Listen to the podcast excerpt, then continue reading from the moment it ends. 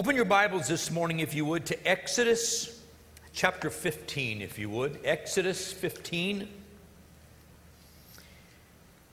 Exodus 15. And then we're also going to look a little bit later at Job chapter 42, the last chapter in the book of Job. Exodus 15 and Job 42, for those of you who have Bibles or you get your Bible on a device of some kind.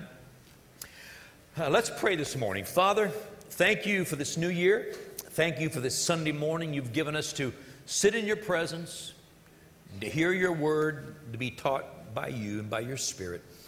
I just pray the next few moments that you would burn into our hearts the message that you put in my heart that even as I share the things you've given me, that you will speak to people individually right where they are. And God, prepare us for a new, great year in Jesus' name. Amen. A few weeks ago, God dropped some things into my heart. This would have been, oh, I don't know, back before Thanksgiving. Began to drop some things in my heart that we want to do here in the new year. And I'll make reference real quickly to it before I get into the message. He gave me a very specific message that I'm going to be sharing with you today. And then next week, for the next three weeks, beginning next week, we're going to be talking about prayer. The series is entitled Talk to Me. Talk to me. God wants to talk to you. He wants you to talk to Him. We're going to be talking about the simplicity of prayer, communicating with God, talking to God. It's going to be great. And then the last Sunday of this month, there's five Sundays this month. On the fifth Sunday, we're going to have a day of worship, a day of praise. We're going to be baptizing people in water. We're going to have communion together. We're going to be praying for needs. We're going to just really take this month with prayer and really prepare our hearts uh, for what God wants to do in our lives this year.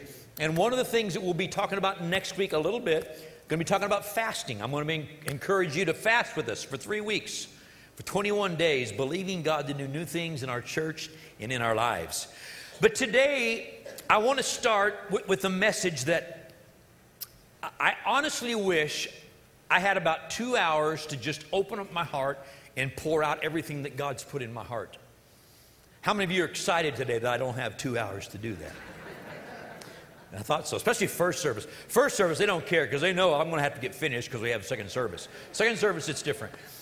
But, but I'm going to I'm, I'm going to take a lot of stuff today. I want to jam it into one message because I believe that God wants to do new things in our lives this year. I believe God has great plans for us. I think God has better plans than we have for ourselves. We just have to learn to walk out those plans. But this is the new year. It's out with the old and it's in with the new. This is the third day of the year, so you've already done all that stuff. You know, you've, you've taken care of New Year's Eve, you've done your New Year's Day bowl games and food and whatever you do. We're now on the third day of the year, but I want to talk to you about preparing your heart for things that God has ahead. Out with the old. This is a time of reflection. Looking back on last year. And you know, I'm I'm not real big about year by year by year, you know, keeping, you know, writing novels and keeping track of everything. I don't do that. Some people, you know, make notes throughout the year. I, I just don't do that, and I don't really break things into years so much, but I think every one of us has sat down the last few days and we've thought about last year. Thought about the good, the bad, and the ugly. And how many be honest this morning and say, you know, there are some things that happened last year that I would just as soon forget about, turn loose of it, and move on and let it go. Maybe you have some things behind you that are old and you're ready for the old to be gone. It's a time of reflection, a, a time when we sit down and we begin to throw away the things that we don't want anymore. But then it's also a time of anticipation where we begin to think about new things. We kind of start doing some window shopping.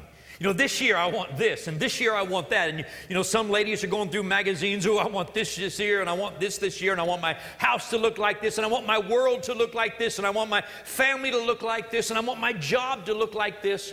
We start window shopping, thinking about what might be new things that we would like to see God do in our world this year. It's also a time for New Year's resolutions. Because the fact is, everybody say fact. F A C T. The fact is, if you want something you've never had, you're probably going to have to do something you've never done. Because we don't just have things fall out of heaven on top of us, we walk by faith into new things. But having said that, have you made your New Year's resolutions? Ann and I haven't talked about New Year's resolutions. I leaned over to her in first service, and you know, I didn't make I didn't make a New Year's resolution. I haven't told her about it before today, but I made a New Year's resolution, and, I decided I'm going to be a better husband this year. How many wives think that's a good idea? Yeah. How many husbands think that's a good idea? You better get your hand in the air. You're in trouble if you don't. And I'm thinking, you know, I'm going to be a better husband this year. And so, what I thought I would do during first service, I just leaned over to her and I said, Have you made any New Year's resolutions? And what I was really fishing for was her to ask me, Have you made any New Year's resolutions? And I said, Have you made any New Year's resolutions? And she said, Yeah. Just real coldly, yeah. And I said, Well, wh- what are they?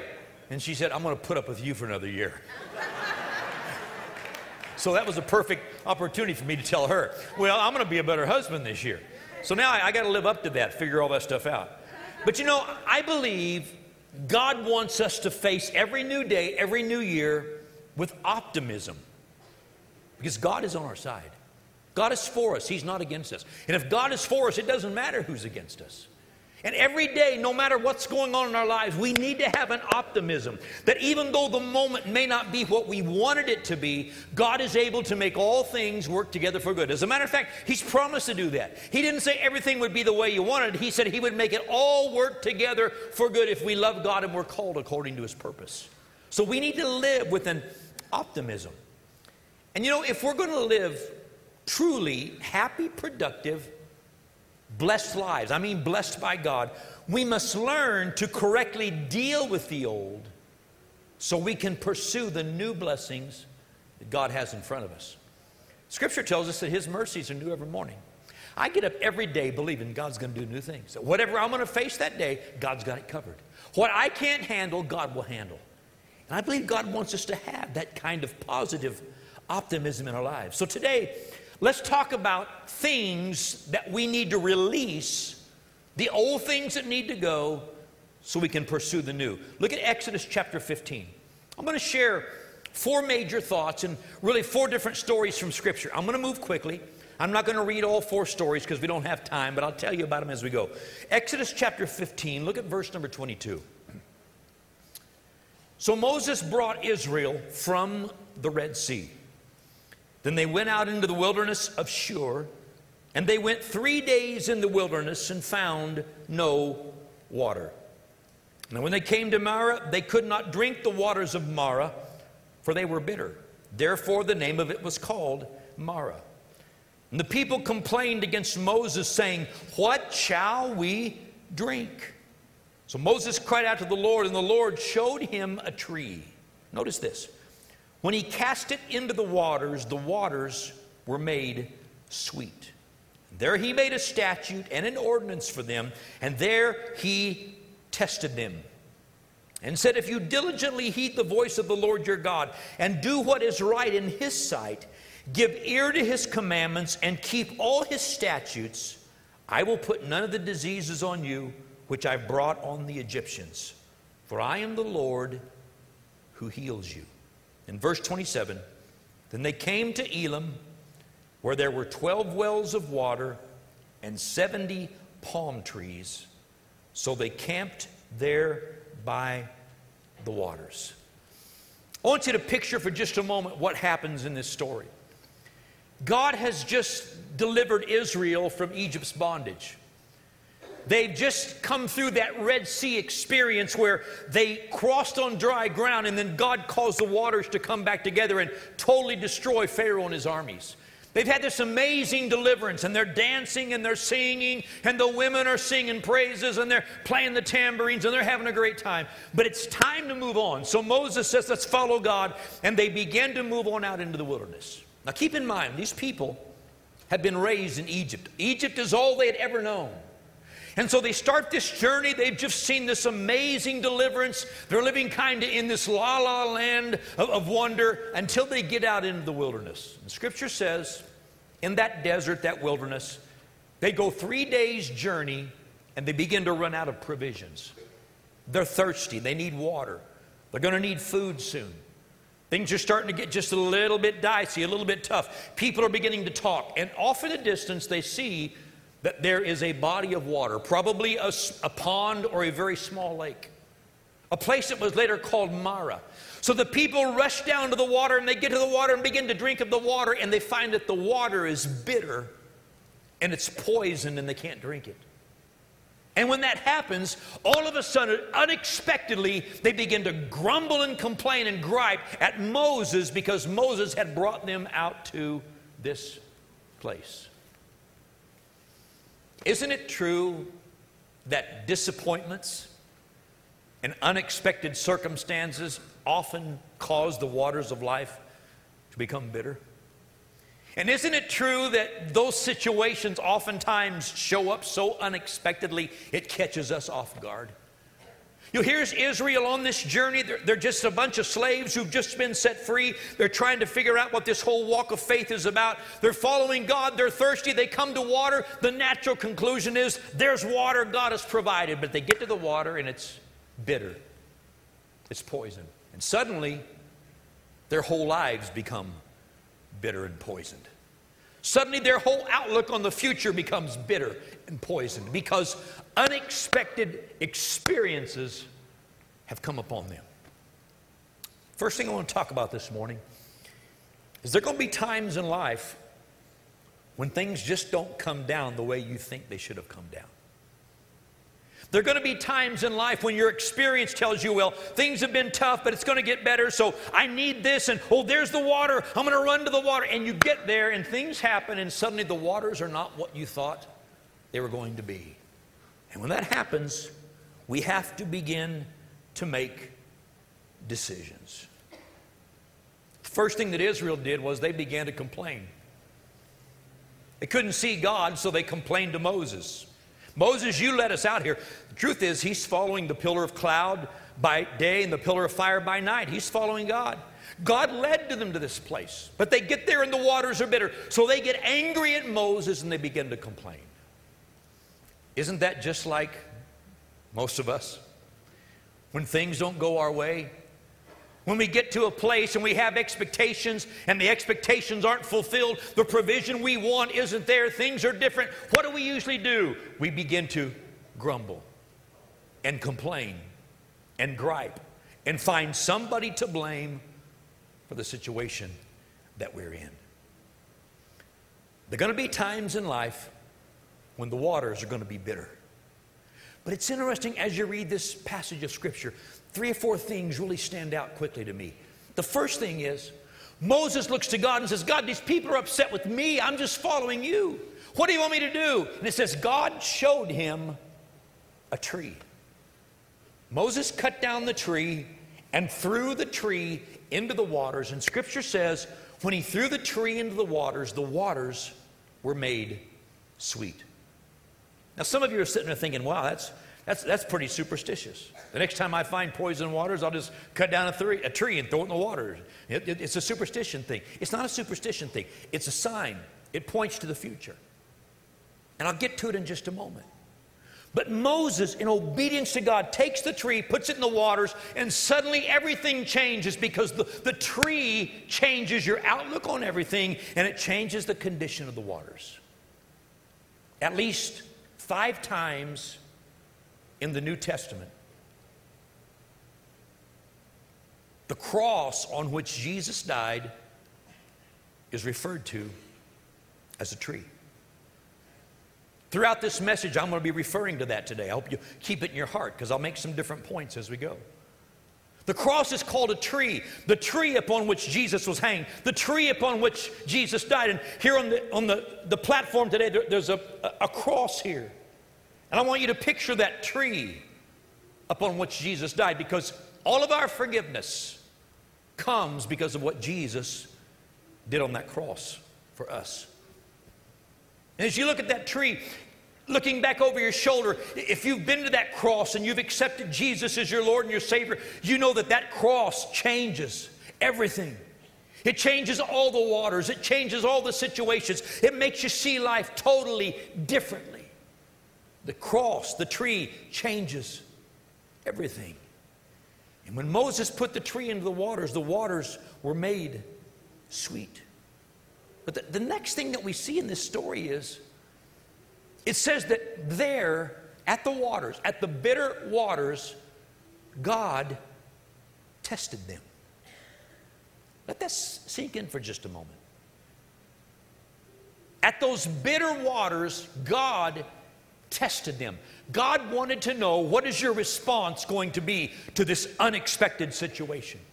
Things are not what you anticipated. Things are not what you expected. Your expectations are dashed. The water is bitter. You can't drink it. What you want and need, you don't get here. How are you going to respond to that? As the people began to grumble and complain and gripe, God said, Let me teach you a lesson here. Anytime you come to bitter waters, it's a test. Now, this is a test today, and you will be graded this week, okay? You'll be graded on how you deal with the bitter waters you might be facing right now. But then the next thing God said, God said, I want you to know in the future, and I want you to remember this, because this goes along with the test, that if you will hear me, if you will let me be your God, if you will trust me, if you will take the statutes and the principles I'm going to give you and let them shape your life, if you will walk with me and let me be your God, I will see to it in the future that none of the diseases, none of the plagues that fell on Egypt will ever fall on you and your life and your household because I am the Lord who heals you. Think about those words. You know, we take that verse, oh, I am the Lord that heals thee, but we never go back and read the rest of the verse. The Lord says, if you will walk with me and learn the principles I am teaching you, if you'll learn how to pass this test, I will see to it that none of the sickness and disease that fell upon your enemies will ever fall into your camp. I don't know about you today, but I'd like to have that kind of promise working in my life today. I'd like to have God's blessing and God's health and God's healing hand, His provision in my life. And God said, Here's how you do it walk with me, learn my ways, and I will walk you away from the sickness and disease and death. Jesus said it this way The thief comes to steal, kill, and destroy, but I've come that you might have life and you might have it abundantly. Do you know where that life comes from? It comes from the tree. It comes from the tree. So we see this picture. God lays this whole thing out. What God basically said was properly dealing with bitter waters will ensure your health physically, mentally, emotionally, spiritually, every area of your life. Healing comes when we let God walk us through the test of bitter waters. The second thing I want to show you, and I'll come back to the tree in a few minutes. Matthew chapter 18, there's a story there of Jesus, and in, in, in, in chapter 18 of Matthew, First, he has to deal with two brothers, two of his disciples, whose mom comes wanting to put them on the right hand and his left hand when he comes into power with all this ambition. Oh, put my one son here and my one son there. He deals with that and then all the animosity it's created among the disciples. And then he begins to teach about how to settle offenses and how to settle quarrels between brothers and sisters in Christ. He walks through that and, and then he talks about forgiveness a little bit. And as soon as he finishes, Peter pulls him aside and you know Peter. Peter's the one to always speak up when everybody else is thinking it, but Peter's not afraid to say it. And so Peter pulls Jesus aside and says, Hey, Jesus, let me ask you a question. If somebody wrongs me, if somebody sins against me and trespasses against me, if they do it seven times in a day and then they come back and ask forgiveness, how many times do I have to forgive them? Is seven times enough? Now think about this for a minute. Think about this. Is it enough if I forgive somebody seven times?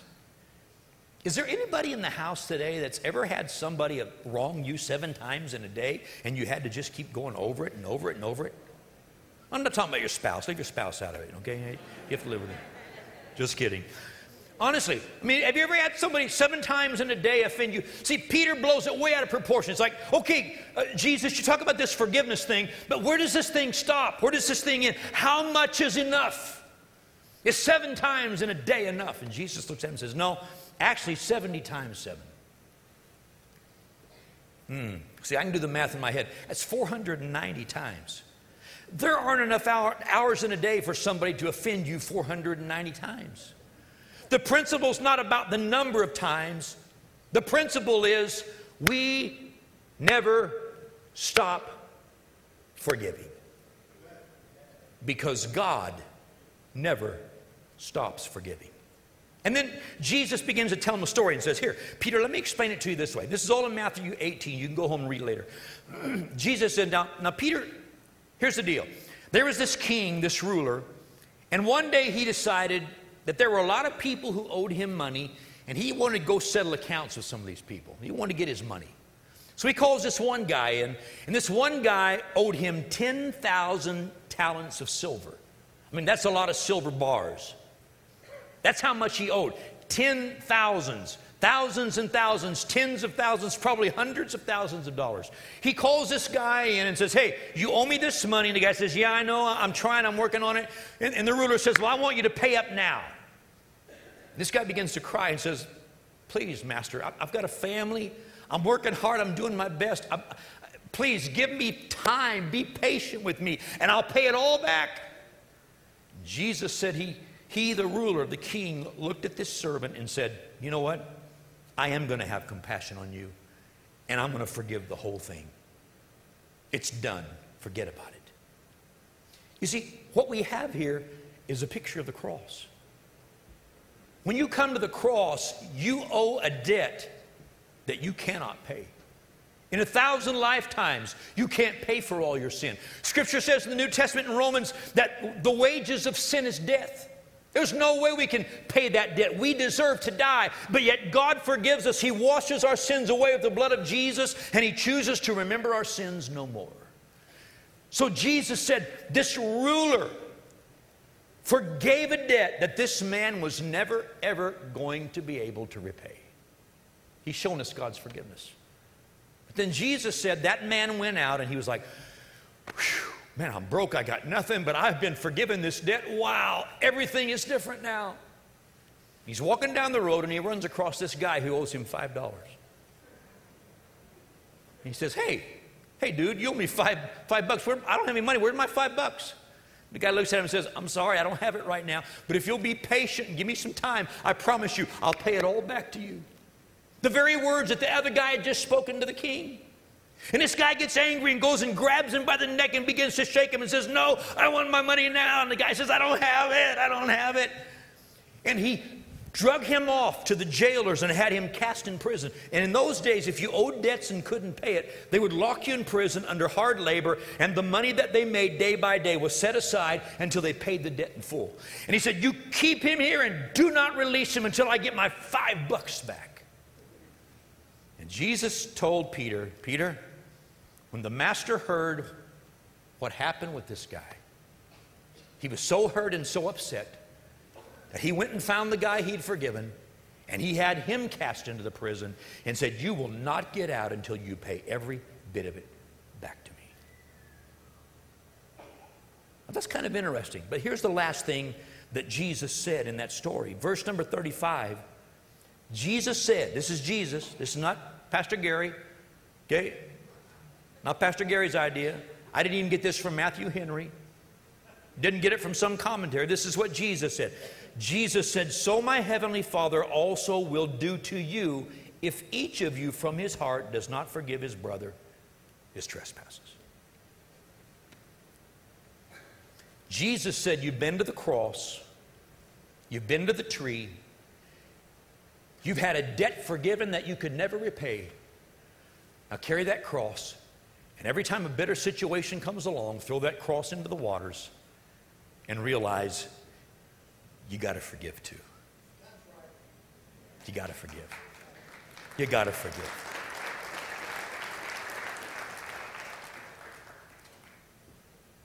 Truth is,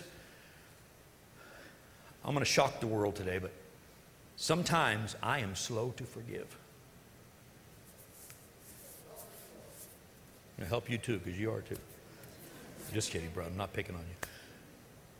Am I talking to anybody in the house today? Sometimes it's hard. Sometimes it's hard. But the truth of the matter is, unforgiveness creates a spiritual problem. That spiritual problem begins to re- lead to other problems.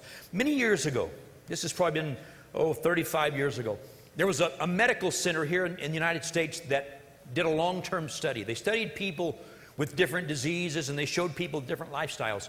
And what they ended up doing was they took people and they broke them into two groups. There was one group of people who were just happy, carefree, you know, whatever happens in life, it happens, just keep moving on. Uh, really just forgiving people. And they, they watched their lifestyle. And then there was this other group of people who were angry and bitter about the past. They were carrying hurt, they were carrying offenses.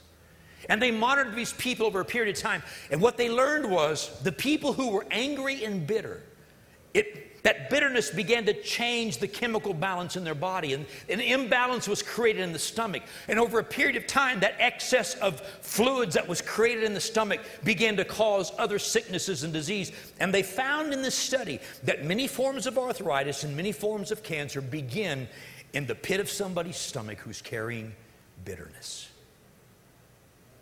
See, bitterness creates spiritual problems, it also creates other problems as well. Mark chapter 11, here's what Jesus said. Jesus said, When you stand to pray, now here's the words of Jesus if you have anything against anyone, forgive him. That your Father in heaven may also forgive you your trespasses. But if you do not forgive, neither will your Father in heaven forgive your trespasses. Let me, let me paint a picture of this. Jesus said, okay, God's sitting on his throne. Some of you have trouble with this, but I'm going to be God for a minute here, okay? I'm going to. Everybody hear that? I'm going to sit on my throne. Jesus said, when you pray, if you've got bitterness and unforgiveness in your heart, God's like, I didn't hear anything. God, help me. God doesn't answer those prayers. Because what we're in essence saying is, what they have done to me is greater than what Jesus paid on the cross for my debt. I cannot forgive, and God says, if you can't forgive, I can't forgive. You see, listen closely. Ongoing forgiveness is a two sided kingdom principle. We're forgiven continually, but we must learn to forgive continually. That's the Word of God. As a matter of fact, years ago, I had a, a, minister friend, old minister who'd been in ministry for many years. He's now gone to be with the Lord. He told me one time, he said, Gary, when offenses come, and they are going to come, did you know Jesus said it's impossible that you won't be offended from time to time? Jesus said it's impossible for offenses not to come. You're going to get offended. But this man looked at me and he said, When offenses come, I've learned it's nothing unless I say it's something. It's nothing unless I make it something. He said, You have to choose. You have to learn to release things and not be offended by things people say and people do. And, you know, I, am a pastor. My, my heart is, I've already told you, I wish I could sit here for two hours and teach you all of this stuff today, but I don't have that much time. I wish I could pour out my heart and just give you everything I know about this. But, but let me tell you something. It's easy to be a Christian if you're on an island by yourself and there are no people there. It's easy. Because then you only have God and the devil to be mad at. That's the only people you can get angry at. But when you live among people, you are going to be offended. That's life. The question is, what are you going to do with the offense? You can hold it or you can release it.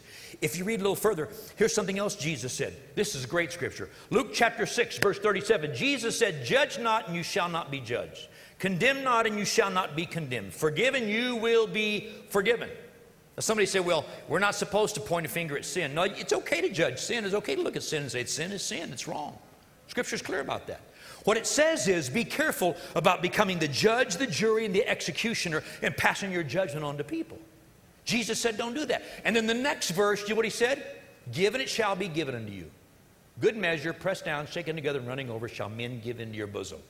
Now, we use that scripture a lot in, in full gospel churches about giving because it fits really well. The truth of the matter is, when you put it back right where it belongs in context, it's not talking about giving, it's talking about forgiving.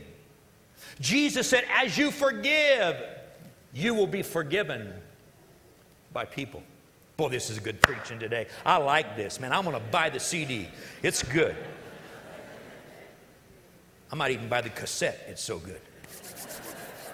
Don't know where I'll play it, but what we find is forgiveness is not an option. It's a kingdom principle. It's two-sided. I receive forgiveness, but I have to be willing to forgive. Here's what Paul said about it in Ephesians 4. He said, Be kind to one another, tenderhearted, forgiving one another, even as God in Christ forgave you. King James says, Even as God, for Christ's sake, has forgiven you. As we are forgiven, we have to learn to forgive. Then, then the last part of this look at this guy in the story that Jesus told. Couldn't forgive the guy for the $5 debt. And he ends up thrown in prison, being tormented for years and years and years. The point is, the end condition of that guy was worse than the previous condition. I'm going to move on, but I want to make one more point here. When you've got unforgiveness in your heart, you don't send somebody to prison, you go to prison. Are you hearing me today? You go to prison. Well, I'm mad at him and I'm not going to talk to him until, until, until. And that guy doesn't even know you hurt, doesn't know you cared, doesn't even know he did anything. He's just going on with his life, happy, loving God. I mean, some of these days God's going to get him. Some of these days God's going to get him. I'm going to forgive him, and then and in and in and then. It goes on and on and on. You're the ones living in prison. Hello? Can I get a Yahoo or a something? First First Sunday of the New Year, couldn't you talk about something good? I'm talking about the best thing I could give you today to move forward, out with the old and in with the new. I'm going to get the new in just a moment. But Jesus said we've got to understand the kingdom principles of forgiveness. then the third thing, there's a story in the Old Testament, and this applies to all of us. But there's a, there's a book in the Old Testament called Obadiah. How many have ever read Obadiah? How many don't even know where to find Obadiah? It's just before Jonah, if that helps you any. Obadiah is one of the minor prophets. It's minor not because it's not important, it's minor because of the size of the book. That's the difference in the major prophets and minor prophets. Obadiah was a prophet who received a word from God, and his book is one chapter long, 20 something verses. It's real short. Your homework today is to go home and read Obadiah. Read it slowly, it's broken into three or four sections. Read it and get the message. I'm going to tell you what it was about, and I'm going to help you understand this. I'm going to show you some principles about Obadiah. Obadiah received this word from God, and here's what, here's what it was all about. He said, The nation of Edom, E D O M, the nation of Edom was about to be judged by God for the way they had dealt with the nation of Israel. Now, let me give you the history on this. Everybody knows about Israel Abraham, Isaac, Jacob, who became Israel, who became a great nation, da da da da da. We know that story. Well, the Edomites had wronged the people of Israel. But let me show you how it happened. Before we get into the story, you got to go back to the lineage. There was Abraham, there was Isaac, there was Jacob. But if you remember, Jacob had a brother whose name was Esau.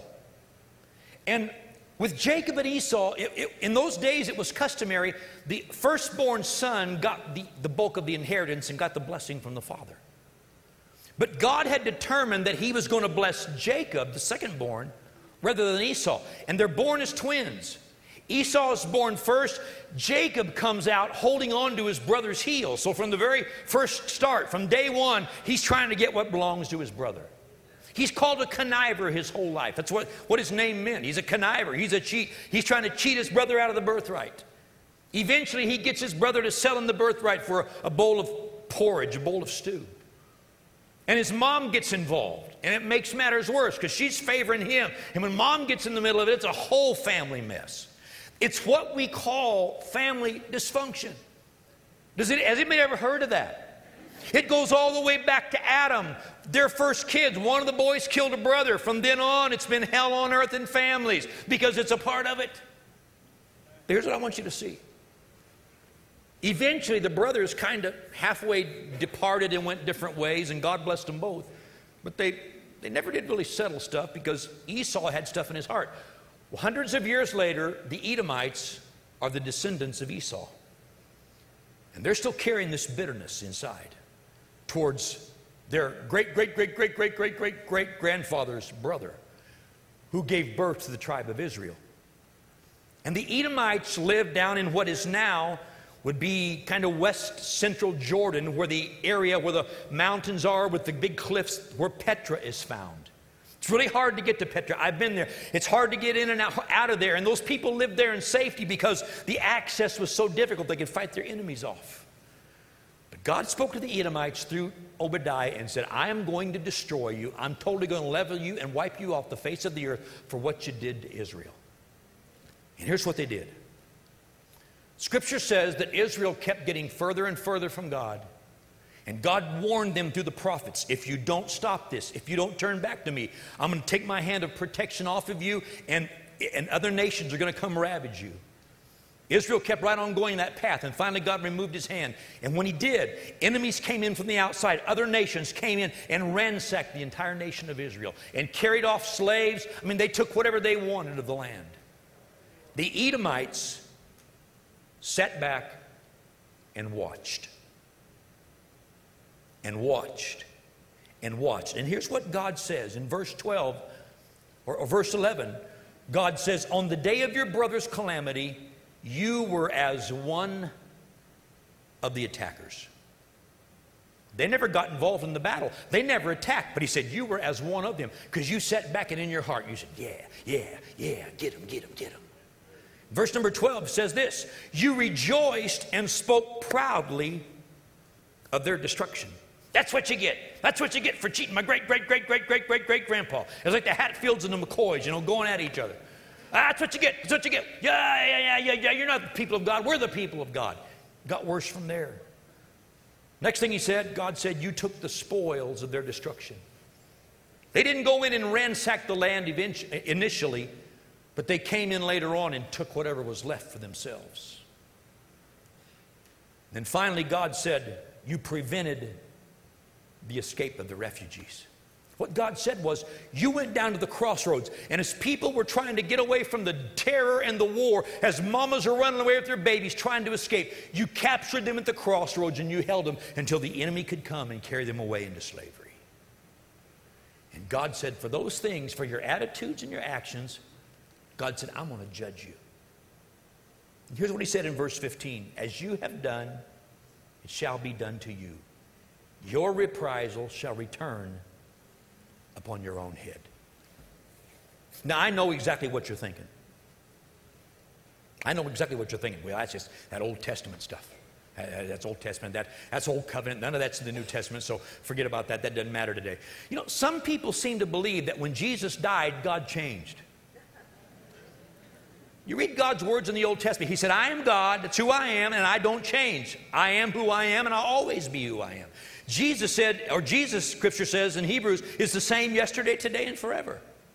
We're in a new covenant, absolutely. But let me tell you something. Galatians chapter 6, verse 1 tells us how we're supposed to deal with people who are hurting.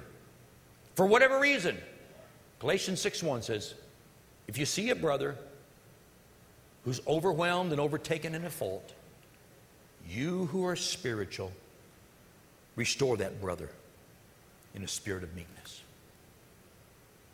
When you see someone being steamrolled and, and their life gets flattened and their world falls apart, even if they brought it on themselves, don't take pride, don't take joy, don't look down your nose and think you're better. He said, Go to them. It's a responsibility of Christians to go to those brothers and sisters and help restore them to a place of strength. In the last part of verse 1 in Galatians 6, it says this considering yourself when your day of temptation comes. What it said was if you want God's grace when your weaknesses are being tested, you better learn how to help people when they're hurting. Watch your attitudes towards people. Let me ask you a question today. How, do you view people when they're hurting? How do you view people when their world falls apart? Be careful how you judge. I remember back when I was a young minister, just getting started in the ministry. There was a, a very prominent television minister, well known across the nation and around the world. He was probably the biggest thing of his, of, of his day at that time. Made a horrible mistake, fell into sin, confessed it before God and the world. And when he did, his greatest attackers and accusers were other television preachers, other ministers. Instead of running to his rescue to try to restore him, they began to assault him because they wanted his TV ratings. They wanted his kingdom. They even wanted his lands and his property and his possessions. And they began to attack from all directions. And they even came in trying to buy what he had, pennies on the dollar, trying to take over what he had built. They pointed fingers and they mocked him and they laughed at him and they said all kinds of ugly things. But a, a couple of years later, some of those very same people fell into the very same sin because they didn't consider that there would come a day when they had to deal with their own weakness.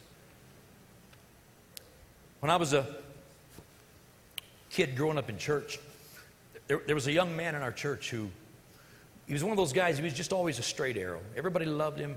From the time he was a teenager, he walked with God, served God. He was involved in music, he was involved in ministry all over the church. I mean, this guy was just, as a young man, he was just a real leader in the church. But something happened after he got married, had his own children. Something happened, and some bitterness began to sneak into his life, and he began to harbor some things, and he began to consider himself better than other people. And somewhere along the road, there was some people he got upset with who were in leadership, and some people in the church fell into a, a bad relationship, a relationship they never could, should have gotten into. There was some sin going on, and the pastor of the church was trying to deal with it quietly and help salvage some families and some marriages and keep some things worked out. And one day, this young man walked into the pastor's office and he ran in and slammed his hand on the desk and said, Pastor, you know what's going on in this church. I want to know what are you going to do about it? And the pastor got up real quietly and walked around the desk and walked over to him and said, Here's what I'm going to do I'm going to lay my hands on you and I'm going to pray for you. And when your day comes, when your faith is put to the test, when your weakness is exposed, I'm going to pray for you that you'll do better than these people have done. The young man got furious and stormed out of the office, left the church, went to another church nearby, began to badmouth the pastor, badmouth the church, badmouth the people, on and on. And he carried this bitterness for a few more years. Until one day it hit the fan. And his bitterness had so overwhelmed him that his whole world got turned upside down. He got into a relationship that was so vile, if I talked about it today, many of you would be embarrassed. And he fell into that relationship, and when it got exposed, he lost everything he'd ever had. Because bitterness had consumed his life and had made him the very thing that he detested. Friends, we need to be careful about what we say, what we do about other people when they're being exposed, lest we be exposed. And, and then the last thing, I want you to read this with me Job 42. Some of you are wondering, well, can he finish in six minutes? The answer is no. but I won't be much, much beyond that. The last thing I want to show you turn to the book of Job, chapter 42. How many are joining this this morning? You're going to, if you'll walk it out, I promise you, you'll enjoy the outcome of it. Job 42. Job's an interesting book. There are a lot of different takes on Job from different people. The first two or three chapters of Job tells a story of what happened in heaven and earth and in Job's life. And then for about 35 or 40 chapters almost, it's all just talk, chatter. It's Job and three of his friends all saying, Well, here's what happened. Well, you must have done this, and you must have done this, and God would do this, and God did that. On and on. For like 40 chapters, it just goes on and on and on and on. People's opinions about Job and God. But you get to the end of the book, in chapter 42, and you begin to read some interesting words, because in the end, this is what God said. God said, in all that Job went through, he never lost his integrity. He never stopped believing God, he never gave up. In the end of his life, God restored Job. Now, I want you to read with me Job 42, verse number 7. And so it was, after the Lord had spoken these words to Job, that the Lord said to Eliphaz the Temanite. How many of you think if you got a friend named Eliphaz the Temanite, you already need another friend, aren't you, right? The Lord said to Eliphaz the Temanite, My wrath is aroused against you and your two friends, for you have not spoken of me what is right, as my servant Job has. Friends, be careful. Be careful what you say on God's behalf in announcing his judgment on people. Don't be careful. Say, oh, it's obvious that God's doing this to you. Let God speak for himself. He's perfectly able. Okay? God said, You've not spoken what's right. Verse 8 Now therefore, take for yourselves seven bulls and seven rams, go to my servant Job and offer up for yourselves a burnt offering. And my servant Job shall pray for you, for I will accept him lest I deal with you according to your folly, because you've not spoken to me what was right as my servant Job has. In verse 9, it gets worse. So Eliphaz the Temanite, and Bildad the Shuhite, and Zophar the Naamathite. This guy, I mean, he's like he's running with the three stooges, you know? They all went and did as the Lord commanded them, for the Lord had accepted Job. So what happens is, these three guys come to Job and said, Job, we're sorry. You know, We've spoken on God's behalf and we were totally wrong about a lot of stuff. And God told us to come to you and say, We're sorry, bring these sacrifices. And if you accept our apology, we ask you to offer these sacrifices to God. And Scripture said they did so together, they offered the sacrifices. Then it says that Job prayed for his friends. Now look at verse 10. And the Lord restored Job's losses when he prayed for his friends. Indeed, the Lord gave Job twice as much as he had before. The last thing blessing and release comes from bitter waters when I am willing to pray for those who've wronged me. You know, I'm, I'm, some of you laugh at me when I say this. You're not supposed to laugh when I say this. I'm still a young man, but I've seen some stuff. I've been through some stuff. I've been preaching for 40 years. I've seen a lot of stuff, even from God's people. I've been stepped on a few times. And there have been times when I've been slow to forgive. I'm not going to be dishonest about it. One of the hardest things you will ever do is to get down on your knees and ask God to bless somebody who's tried to destroy your life. It's hard. David talked about it. David said, Man, these are people I went to God's house with. We worship side by side, and they've tried to destroy me. They're my enemies now. God demands that we learn to forgive to the point that we can ask God to bless people who've wronged us, even at the bottom of the barrel. Job had lost everything. He'd had sickness, disease, all kinds of things happen. But at the bottom of the barrel, when he came to his senses, he looked up and said, You know what? My Redeemer lives, and I'm still going to keep on trusting God. And when his friends came, he forgave them and he prayed for God to bless him. And it says, when he did, God released Job from all he'd been going through.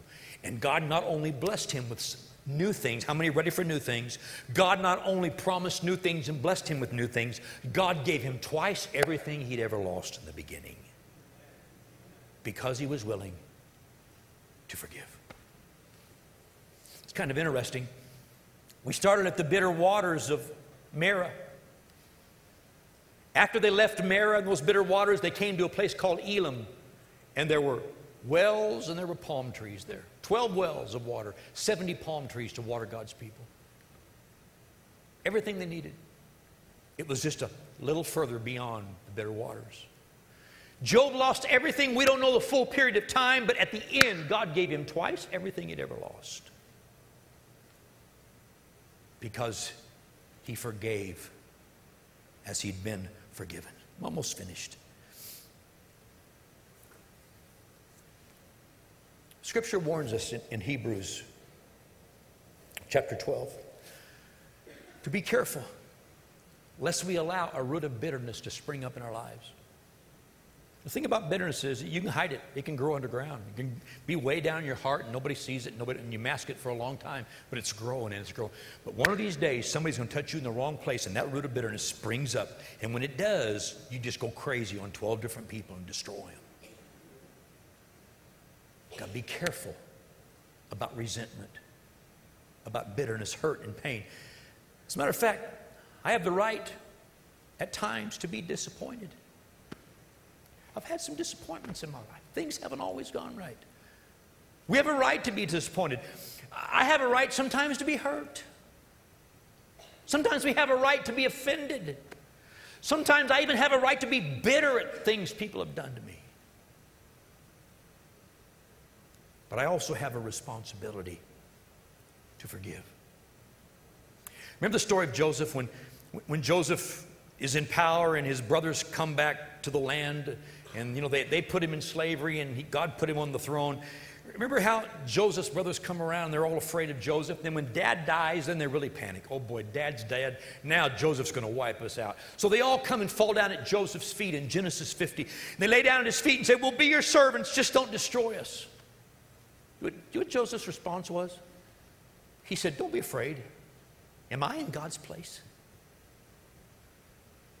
My place is not a place of judgment, it's a place of compassion and forgiveness. That ruled Joseph's life. It needs to rule our lives. Jesus was hanging on that cross. They're laughing, they're mocking. Religious leaders are there, Roman soldiers are there. He's dying, his life slowly draining away. And what are his words? Father, forgive them, for they don't understand what they're doing.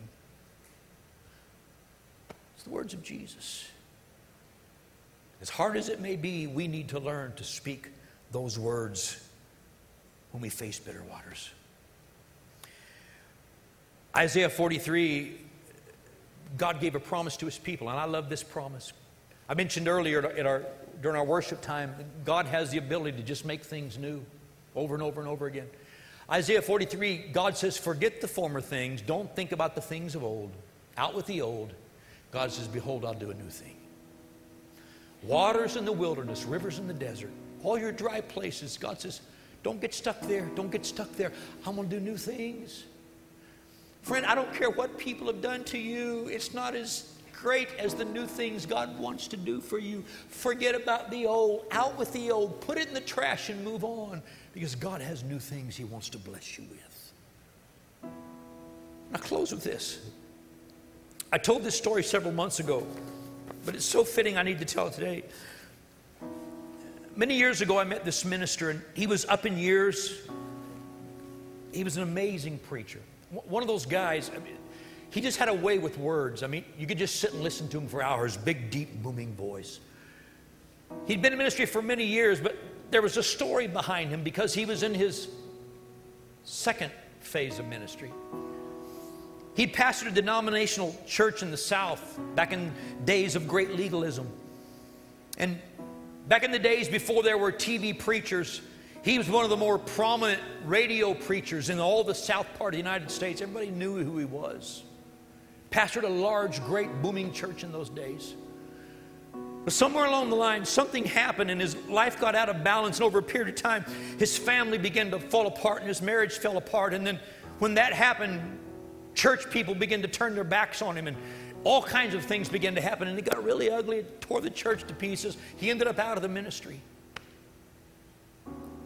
he'd made mistakes he deserved some of what had happened he admitted but as time went by doors of ministry opportunity just wouldn't open there was no chance to share god's word no chance to do what God had called him to do. He got into another line of work. He remarried a godly woman, and they, they had a good marriage. But he got sick. And he was angry at the way people had treated him. He was angry how people had responded to him. Led to bitterness in his heart. He couldn't get beyond it. And he got worse and worse and more sick and more sick and more ill. He ended up in the hospital. The doctors began to work on him. They worked for days, which turned into weeks, and every day he got worse, worse, worse, until he was at the point of death. And the doctors walked into his room and said, Sir, we don't know what to tell you. We don't know what's wrong with you. We can't find it out. We can't discover it. All we know is you're dying and, and you're, at the, you're at the end of your road. We give up. When the doctors left, he asked everyone to leave his room and locked the door, closed the door, laid there for a while and began to grumble and complain to God, just like most of us would do. And laying there in that bed, he had a talk with God, and God began to knock on his heart, his hard, bitter heart. He began to think about all the people who'd tried to ruin his life and who'd taken his ministry away from him. He reached over into the nightstand drawer, opened the drawer, and pulled out a phone book, grabbed the phone, started making phone calls. Went through that entire phone book. Every person he knew from the past, he called him up and said, This is, and he gave him his name. And he said, You probably recognize my voice. I'm just calling to tell you, I forgive you.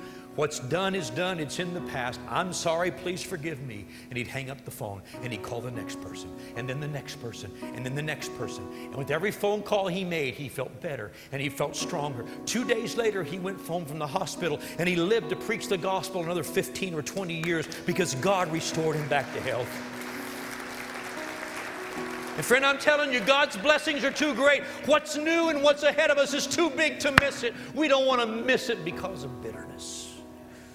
I want to pray for you this morning. I want to ask you to bow your heads. Everybody in the house, I want to pray for you right now. Father, in the name of Jesus,